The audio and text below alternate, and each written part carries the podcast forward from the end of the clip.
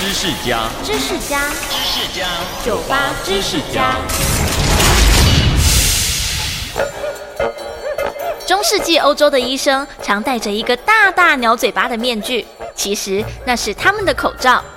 当时的欧洲黑死病盛行，治疗瘟疫的医生都会戴着鸟嘴面具。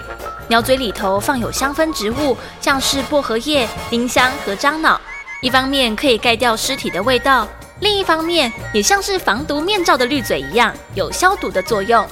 除此之外，这些鸟嘴医生手上也会随身带着一根棍子，这是为了方便看诊时用来挑开病人的衣物，避免直接接触。同时，当时认为瘟疫是上帝的惩罚。所以棍子有时也用来敲打病患，类似驱魔的概念哦。